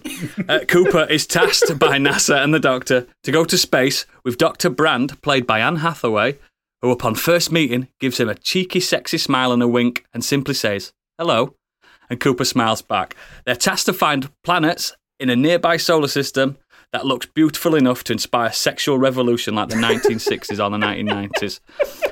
Other scientists join the mission, and they're also accompanied by an AI robot called Tars, played by Gilbert Gottfried, as it is deemed his voice to be an aphrodisiac. Beautiful voice! So they travel past the daddy of planets Jupiter that gives the party a cheeky wink and provides them with some much-needed morale, and they enter a deep, dark brown hole to cross an Einstein-Rosen bridge to another galaxy. The first planet they visit, unfortunately, doesn't go to plan, and it is inhabited solely by incel cis-white males named Blake, all played by Casey Affleck. So like any sane scientist, they nuke the planet out of orbit. They then go to the second planet. It seems really romantic and perfect. They see a scientist shuttle where it's touched down from the previous mission, and they awaken a scientist who's been in hypersleep. It's only bloody Jason Bourne's Matt Damon. At first, it seems this could be a new world of love, but it turns out Matt Damon is a chronic masturbator, and like any sane scientist, they nuke the planet out of orbit. There's a theme. The last planet seems too distant, and Cooper decides it's too late and wishes to spend his final years with his children back on Earth, and states he will go back through the brown hole to go home. Dr. Brand goes to the last planet, codenamed Planet The Notebook, in which the whole world is a cabin by a lake, and there's a light romantic drizzle of rain. It's always pouring, and every window has a net curtain and a candle blowing effortlessly in the breeze across the whole planet. Back into the brown hole, Cooper ends up in a tesseract form of his daughter's bedroom and attempts to explain that romance can only be found from within. So repeatedly knocks books off a shelf with titles including Twilight and Twilight 2, The Wolfening, 50 Shades of Grey, Mills and Boone's books, and the ultimate book, Pride and Prejudice. This triggers something within Murph, and due to some mad time shit, humanity decides to create a space station with a new religion of erotic fan fiction and romance novels. This works, and Cooper wakes up in this station and meets his now elderly daughter. Murph, as an old lady with a huge family, whispers to her dad, "I'll have what she's having." It triggers something in Cooper, who then hijacks a ship to fly back through the brown hole to the planet, the Notebook, that's what the planet's called. He lands, and Dr. Brand is stood there, waiting in the rain, crying and looking beautiful. Cooper runs up to Brand, embraces her and kisses her and whispers, "You had me at hello." Directed by Christopher Nolan, the film smash cuts to its title, Interstellar. That's it. Fucking hell, Oodles. Yeah. Romantic, isn't it? It's beautiful, that. And that is the full plot of Interstellar in a weirder form. I really did expect you to put like about 6 sex scenes in there as well. Yeah, well, yeah, but there's the masturbating Jason Bourne bits. That's the uncut version, the director's cut. Yeah. But yeah, Interstellar in cinemas soon. Amazing. That's ridiculous. Follow that. I mean, I do have something ridiculous. Not to that level, but I have something ridiculous. It's romantic, though, isn't it? Yeah. I feel like I might be the only one that's wrote an actual rom-com here. I did. There's funny bits in this. Well, so I took my inspiration less from kind of like a direct kind of like cheesy Hallmarky rom-com. That's a rom-com. No. But I've gone down the path of the Shaun of the Dead trod with a kind of a zom rom-com, like a horror rom-com. Yeah. Because I've gone for Silent Hill. Directed by Christoph Gans, written by Roger Avery, starring Radha Mitchell, Sean Bean, Laurie Holden, Deborah Unger, Kim Coates, Alice Creed, and Roberto Campanella. Campanella. Yeah. And, you know, respectively, those characters are Ruiz de Silva, Christopher de Silva, Sybil Bennett, Dahlia Gillespie, Thomas Gucci, Christabella, and Pyramid Head.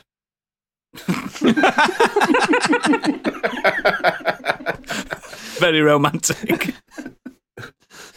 So, Rose and Christopher are in a marriage counselling session as the film opens. Dr. Gucci listens to them bickering about minor annoyances and inconveniences. None of it's the kind of thing that would break up a relationship, but they're so fixated on their minor problems they can't see past them.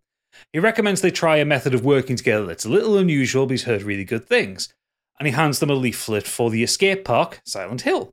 The leaflet says the town is a larger version of an escape room with a full town with actors to encourage them to work together. They begrudgingly go. They arrive at the Welcome Centre and Dahlia greets them from the front desk. She's cheery and charming and tells them the experience will start in the morning, and they'll be staying overnight at the hotel on the outskirts of the town, then they'll be bussed into the starting zone in the morning. The hotel is nice and their rooms separately. Christopher is annoyed by the locked-out adult channels. Rose has a luxurious bath. They both end up getting drunk separately and falling asleep. In the morning, they get into a small van driven by Dahlia. They're told to put on hoods so they can't memorise the way back out, as that would ruin the game for them. They ride for a while as we see fog rolling in. The van stops and they try to ask Dahlia a question but get no answer. When they take their hoods off, she's gone. There are no instructions left in the van. They get out to a desolate, decrepit-looking town. They look worried for a moment before launching into another argument. The sound of an air raid siren is heard in the distance, which they take as a signal that the game has begun. They start to explore the town. Without having any guidance, they keep finding nothing and just bitching at each other until they happen across a woman dressed in a motorcycle cop uniform, who introduces herself as Sybil. She tries to tell them that they're in danger, which Rose accepts with a wink. They think Sybil is one of the actors, but she keeps trying to tell them about strange going on and people disappearing. Christopher checks Sybil out, which Rose notices. They have a big fight, and she wanders off to cool off. Rose wanders down the street muttering to herself as she happens across a disfigured monster that's chittering in the street. She walks past it saying, "I don't have the fucking time for this." It attacks her, but she kicks it hard and reiterates that she's not in the mood for this. And then she says sorry to the actor and walks off, or to what she believes is the actor. Christopher wanders to a different street looking for Rose, where things dart around in the shadows. He happens upon the disembodied head of Dahlia. He's impressed at what he thinks is the quality of the special effects. He picks it up and even comments that it's a bit warm. He takes it with him to show Rose, knowing that she'll be impressed too. Christopher runs into Rose and shows her the head. She is impressed at it. Sybil appears and is horrified that they're carrying a human head. The siren blasts again, and from the darkness, Pyramid Head walks towards them. Rose makes a wolf whistle at his muscles. Sybil spots him and starts to shoot. He walks up to her, and... have you guys seen the Silent Hill movie? Yes. Yeah. He walks up to her, and he flays her alive, much like he does to that character in that film, where he just kind of grabs her and rips off the skin. Again, beautiful. Rose and Christopher are impressed at the special effects and have a moment trying to work out just how he did that. Pyramid Head walks up to them, picks up Christopher by the throat and throws him across the street, injuring him. At this point, they believe this might actually be real. Rose freaks out and runs to Christopher. She drags him up and helps him as they run away. They run to a church and happen upon Christabella and her coven preparing a ritual.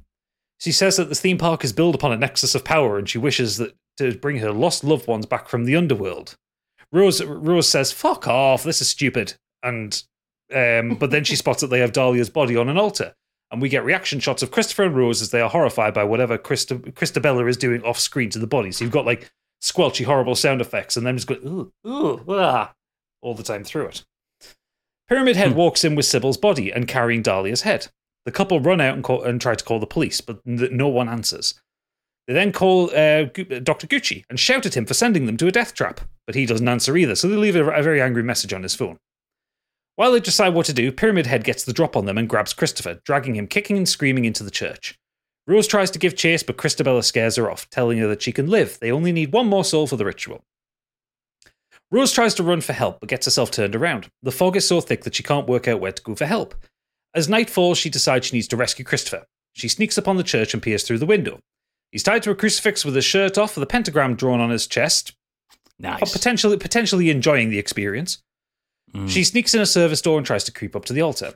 While Christabella's back is turned, she runs to the crucifix and tries to untie her husband. They have hushed whispered apologies as she works at the knots. Christabella spots them and sets Pyramid Head on them. Rose panics and sets the church on fire by pushing over several candelabras. She then picks up something heavy and throws it at Pyramid, which hits him in the knee with a crack. He screams and falls to the floor. He shouts for help in a whiny human voice. He throws the metal pyramid off and shouts for help from Dahlia in a very camp tone. From the side room, Dahlia and Sybil appear with fire extinguishers and put the fire out. Rose and Christopher are confused, and it's explained to them it was all in the brochure. Did they really think it was real? Didn't they get on better than before? They'd apologised and gotten past their problems with each other.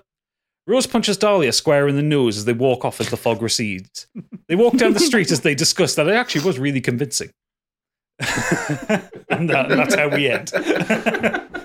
I kind of like it. Ever here is just whenever the word name Rose, this is Rose. I was trying to make it because it was like the Shaun of the Dead thing, but also I kind of wanted to play on that on game night, where they don't believe that it's a real thing that's happening throughout most of it. But then kind of flip it around when it turns out it actually isn't a real thing. It's just a really well done thing. Not enough shagging in it for my liking. There isn't that much shagging in Silent Hill in general. There isn't any in Interstellar, but... I mean, you get Laurie Holden in leather pants. What more do you want? Yeah, she's good. She's good. But yes, so the romantic horror comedy that is Silent Hill. I can see the DVD cover now with Pyramid Head like in the background. They're looking at each other like hands on the chins. Yeah, smiling. Pyramid Head's like dressed in pink or with a nice like beige kind of jumper, knitwear. You should, instead of Pyramid Head, you should have made him a love heart head. That'd have worked. Cool. Stig finishes off. Right. Okay.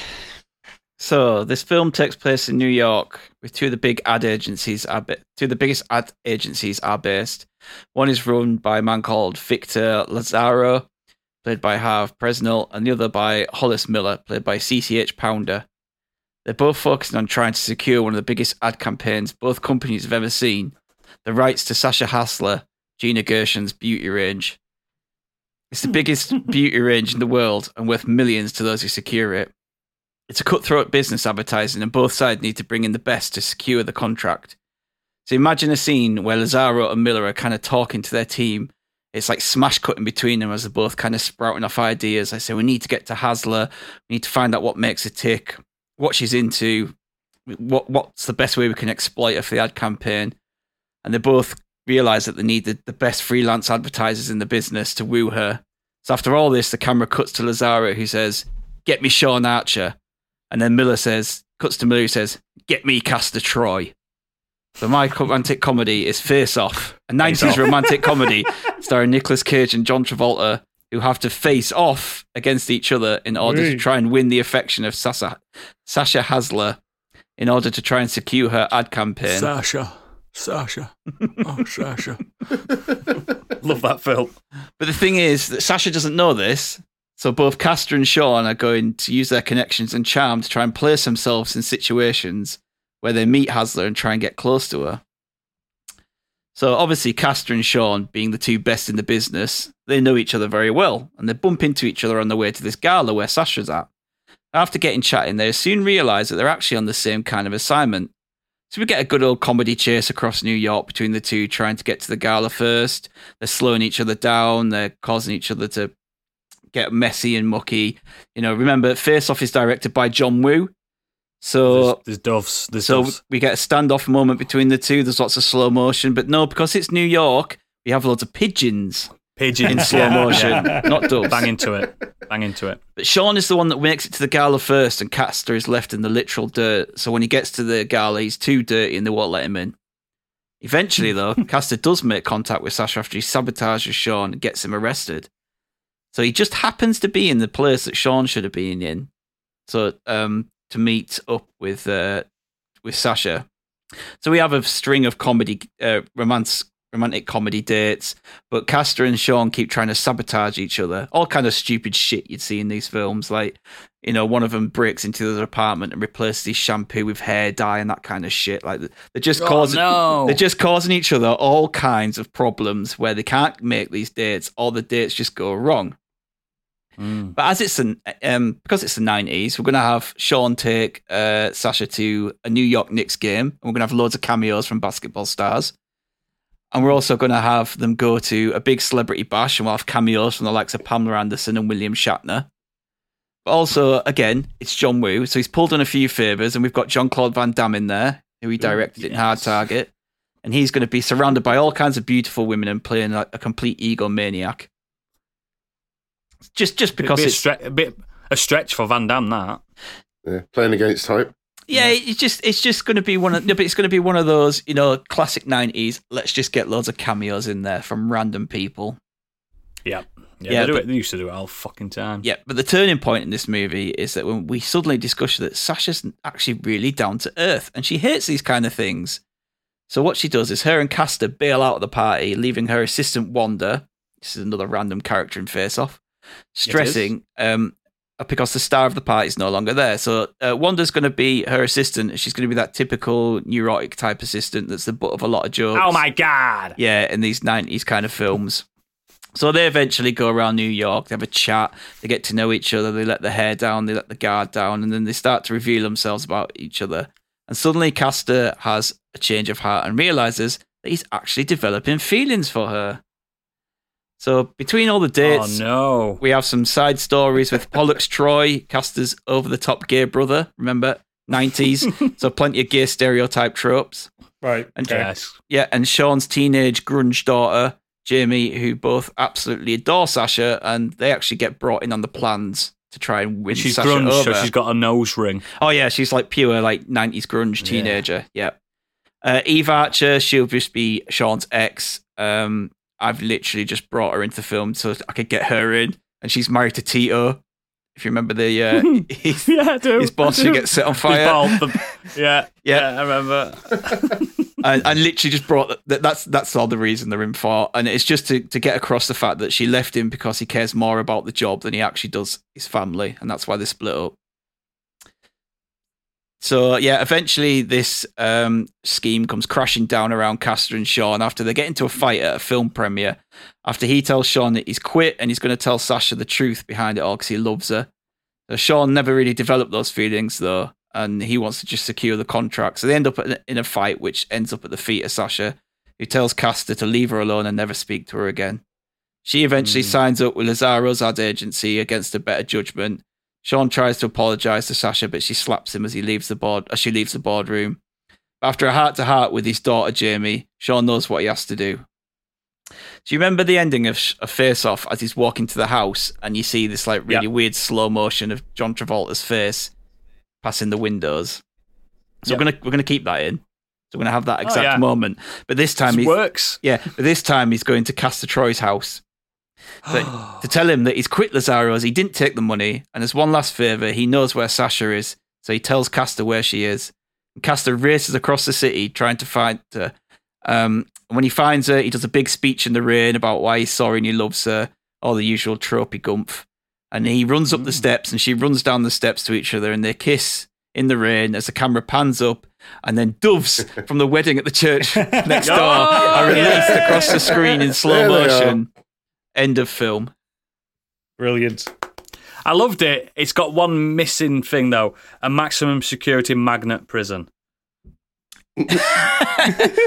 But unlike some people, I made my own plot up. So did I.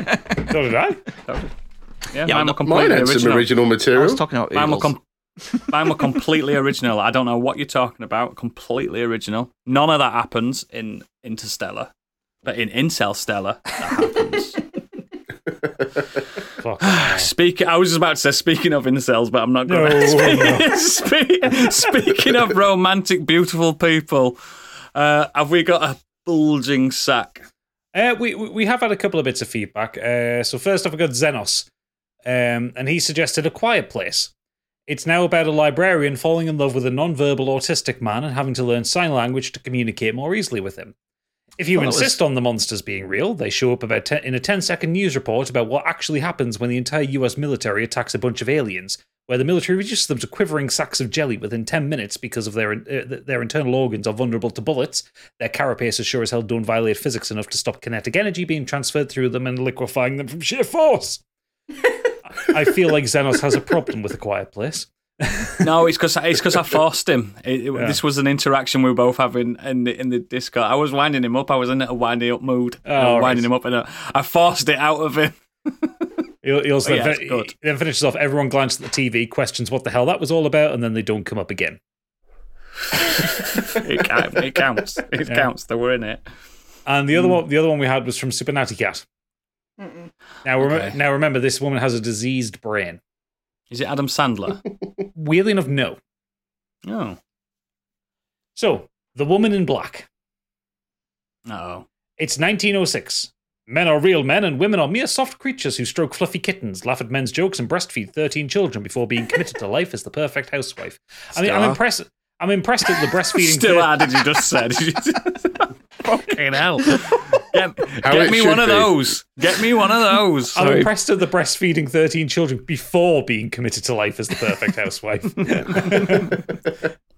So it's like the apprenticeship before marriage. That's why women have six breasts, though, isn't it? Because they have that many children. Yeah. We have letters. Mm-hmm. Yeah. Yeah, she then goes on to say, screen fades to black. A picture of Daniel Radcliffe wearing nothing but some white boxes with red love hearts on them, with a dead decaying woman in a black dress is chasing him down the street. Then there's Arthur. Mm. Arthur can't catch a break. Down in luck and love, he just can't seem to find the right woman for him. But after a crazy taxi ride with his new best friend Jerome, things take a ghostly, unexpected turn. Every little thing she does is magic by Sting players in the background as Dan Radcliffe is fighting off a dead corpse with a fire poker. Known only as the Woman in Black, the two hit things off, and Arthur's life would never be the same. Arthur stabs the Woman in Black in the heart with a rusty pole. She laughs and licks his chin as her mouldy lips fall off and they tumble to the ground. Which lips? The little thing she does is magic. Oh my God. This summer, get ready for the motion picture of the 1900s. I just feel like no one's... I don't know if you've ever seen a romantic comedy. Not really. I mean, I don't like them. I mean, I'm not massively fan of them, but Jesus. I mean, they're just the same films with an upbeat soundtrack. I've seen Hitch. Remember the Hitch? I wish I didn't. That's a romantic comedy. Yeah, but I'm not going to do Hitch, but like The Terminator. I've never seen a romantic comedy about a ghostly figure or people being nuked from orbit. You've not watched the right ones, that's why. You've not watched Interstellar. Yeah, Interstellar's a fucking porn parody of that. It fucking is. Porn is love. Come on. Baby, don't hurt me. Yeah, no more. Excellent. Thank you very much, those who wrote in, and for all these excellent ideas that Hollywood are probably going to steal from us. As always, links to all our extracurricular activities are in the show notes and at modernescapism.co.uk, and please consider becoming a patron to help support our endeavour, and please, please, please give us a 5-star review, and don't forget to write in the Biggie's love letters this month. It's a once-in-a-lifetime experience for Biggie to read out your love letters and advice, agony aunt, agony uncle, whatever he wants to be. This is the 1 month to do it. Next week, we are discussing and arguing on best couples in media, actual couples. Stig in our green room told me they have to be couples. You can't just say like we explained Snake and Otacon. They are not actually an item. As much as I want that to happen, they've got to be a couple. So you can't fan fiction it, Oodles. No, it's got to be real couples in films, books, TV, games, anything. Bring your favourites. Like for whatever reason you want, it's going to be a nice little discussion on that. But this, for you non-patrons, is where the love stops. There's no more love that we can give you because you don't pay for our love. So it's an end of a podcast for you. For everyone else that is a patron, you do pay for our love, and we will reciprocate that with an extra segment in the green room. And a pegging. So, a bit... you're filthy in love month, you Stig. You're absolute filth. But yes, this has been a podcast, a lovely, lovely podcast. We'll see you next time. Good night. Bye. Bye.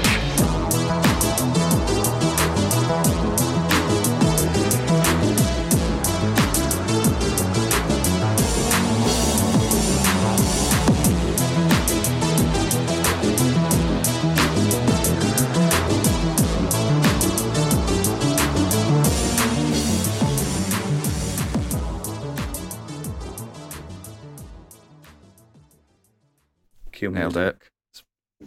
Thank you. It's the language of love, isn't it?